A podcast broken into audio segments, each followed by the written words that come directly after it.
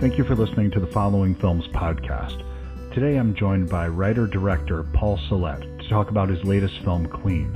This is a passion project for Academy Award winning actor Adrien Brody, who you might know from The French Dispatch, Succession, or The Pianist, who's not only stars in the film but also produced, co wrote the screenplay, and composed the film's score.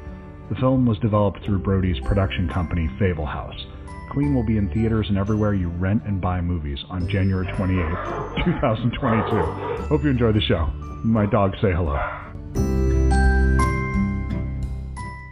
Thank you so much for taking the time to do this, Paul. Um, oh, yeah. I, I, a little bit of housekeeping I have to do first. Um, I don't know that you would remember this. There's no way in hell you would remember this, but um, you were one of the first people I ever interviewed about seven years ago, almost to the date for Dark Summer. Oh um, yeah, dude and so and I, I got to say thank you because that was right when I had first started doing this, and you were so kind and nice and generous with your time, and so, like were encouraging and. Um, well, cool. Yeah, I do remember. Th- there's That's no great. way. Come on. That's great. That's great. but yeah, did you was, have a goatee at the time? Oh, did yeah. You did uh-huh. the same? Uh, I, well, I mean, a little bit less gray hair in it. oh, that's I, the problem. We both went gray. yeah, exactly. Unrecognizable. That's fucking great. Oh, that's cool. You're still doing it. It's so awesome, dude. I love that. Yeah, and well, it's and it's in no small amount to the first couple people that I interviewed, and you being one of the big ones that um, cool. were just nice and genuinely cool to talk to. So it gave me right that on. encouragement that when it got a little weird, it was like, no, there's still good people out there. So right thank you for that. Yeah, cool, cool. Yeah, yeah, of course. Good. I'm glad to hear that. And I'm really excited to be talking to you about this film because I think this is um, one of the best things you've done to date. Um, Thank you. And I, have loved watching the films that you've been putting together for your whole career just because ever since then I started watching, I was already on board for Grace and then seeing Dark Summer and then seeing just kind of this progression all through Bullethead and just seeing you go through all these different genres, doing documentaries and everything. It's just been so cool to see this in such a short amount of time. Um, Thanks. What was it about this particular project that made you say this is yeah clean? This is this is the one that I want to do. And Adrien Brody, he's all over this film. It's not oh, just oh, yeah. a performance, which is oh, wonderful. Yeah. The composer, producer, it's like everything. So I'm um, yeah, co-writer, yeah, talk, producer. Yeah, how, how did that producer. come together for the two of you? We you know we did bullethead together and i think we just had a really good experience. I think from the beginning you know adrien was someone who i was like oh i, I just get this guy. We're both from back east and and we have very similar sensibilities and and sensitivities and um i don't know we really just hit it off. I think by the time we were done with bullethead um we really trusted each other. And uh he had uh you know he had a really a really clear sort of emotional vision for this this character, this this sort of atmosphere. Um, you know, uh, like he had sort of been feeling, you know, this thing really acutely, sort of, you know, disturbed by certain things in the world, and you know, certain, you know, uh, certain types of violence, and and uh, and you know, he wanted to he wanted to to to work on it and to bring it out, and you know, um, sounded awesome to me. I think we we also both early on, like you know, I mean, by that time, you know, we knew that we were both really big fans of of the films of the '70s, and and you know, to be able to do something that was just really unapologetically gritty and and um, and I think appropriately brutal. You know, not as sort of brutal for exploitation's sake, but brutal because that's what's demanded when you make a movie about a you know like a very very you know uh, like a guy who's extremely good at doing something extremely bad you you owe that. You know there's no way to soft pedal that. Um, so i think all those things you know um, really like starting i think just with the, the core relationship with adrien his own passion for this sort of uh, you know this this sort of like uh, you know nascent character that he felt. You know i mean you know, Adrien Brody plus, you know, a personal passion is like, let's go. Yeah, 100%. And yeah, um, the, there's something that's really fascinating about the level of violence in this movie. I, I don't care about violence in film. I, it doesn't bother me. I'm not offended by it at all. Um, it's just, it's like anything else. It's something, what, how is it servicing the narrative here?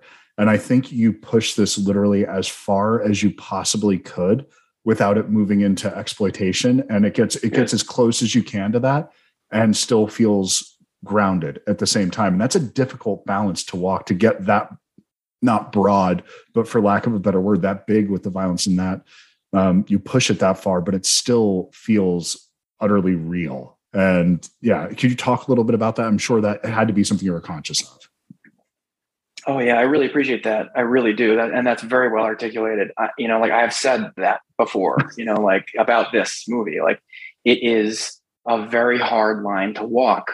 You know, between sort of titillation, unnecessary like titillation and exploitation. Uh, you know, and sort of the appropriate amount of violence for this character. Um, and uh, you know, so I'm glad it's landing in the you know in the right in the right place for you. You know, this is a character who is a savant add violence. You know, it is, you know, he is, he is, uh, you know, he and he's working so hard, you know, like to to push it down and to suppress it and and to resist the kind of siren call of this thing, you know, and it's intertwined with his other addictions and you know, it's a really complex thing to bring off, you know, um, you know, for an actor. And god damn, Adrien really just gave it life. Well, it's depending on the person that's watching this film. I think the last 15 minutes, it could either be triumphant or a tragedy, depending on how you watch this. And to me, it felt very much like a tragedy that it was going there, that it was just, and, but it's, it's almost being presented in this way where it's going through these not typical, but it feels like something I've seen in a movie from the 70s or 80s where it's building up the action sequence, but it's always underlined by this it's never you're never allowed you're never given permission to fully enjoy it if that makes sense. Great. I love it. I mean that's awesome. I, I love that. I love hearing that. That's the goal. That was our goal.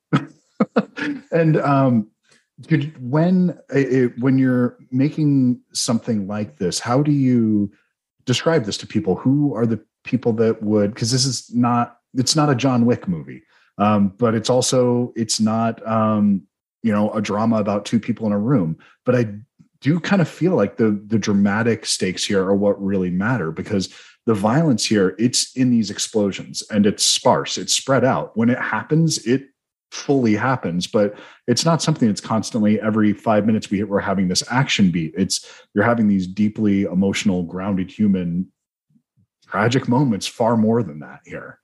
So who yeah. I, this feels like it's perfect for me um, but I, am wondering eh, how to tell people about this film without kind of ruining it for them. Yeah, I mean, it's a good thing that we're not, you know, that that's you know that that's not the size of the business that we're on. I, you know, I mean, all I know how to do is to um, is to you know is to look is to is to look for what's honest and to and to try to help an actor find what's honest and help them you know find the thing that they've articulated that they're looking for. And um, and in this case you know um,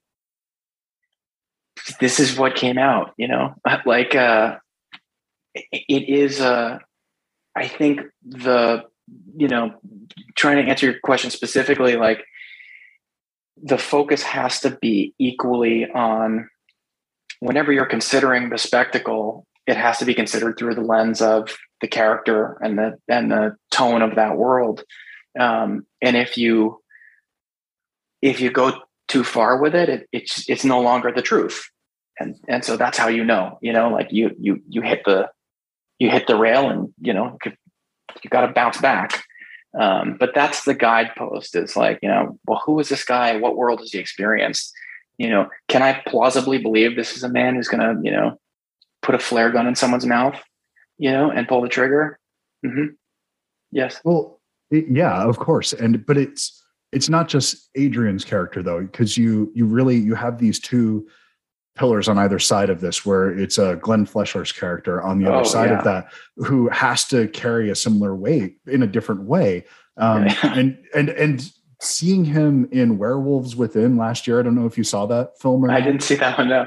But putting those two movies next to each other and just talking about range with an actor, my God, like it could not be more different. These two oh, films, man. but he's so wonderful in this, and I think that he there's it takes a special kind of actor to stand up to a performance like that and feel like an actual adversary. So, could oh, you talk yeah. a little bit about that casting for him? Because he's great. I, I, I can't say enough about Glenn Fleshler. Any, any, I, I have no doubt that any director's ever worked with Glenn Fleshler is like, oh my god, I fucking love Glenn Fleshler. He's a yeah. fucking beast. He, uh, you know, he came, he he came in and he just kicked fucking ass. He so got what we were doing.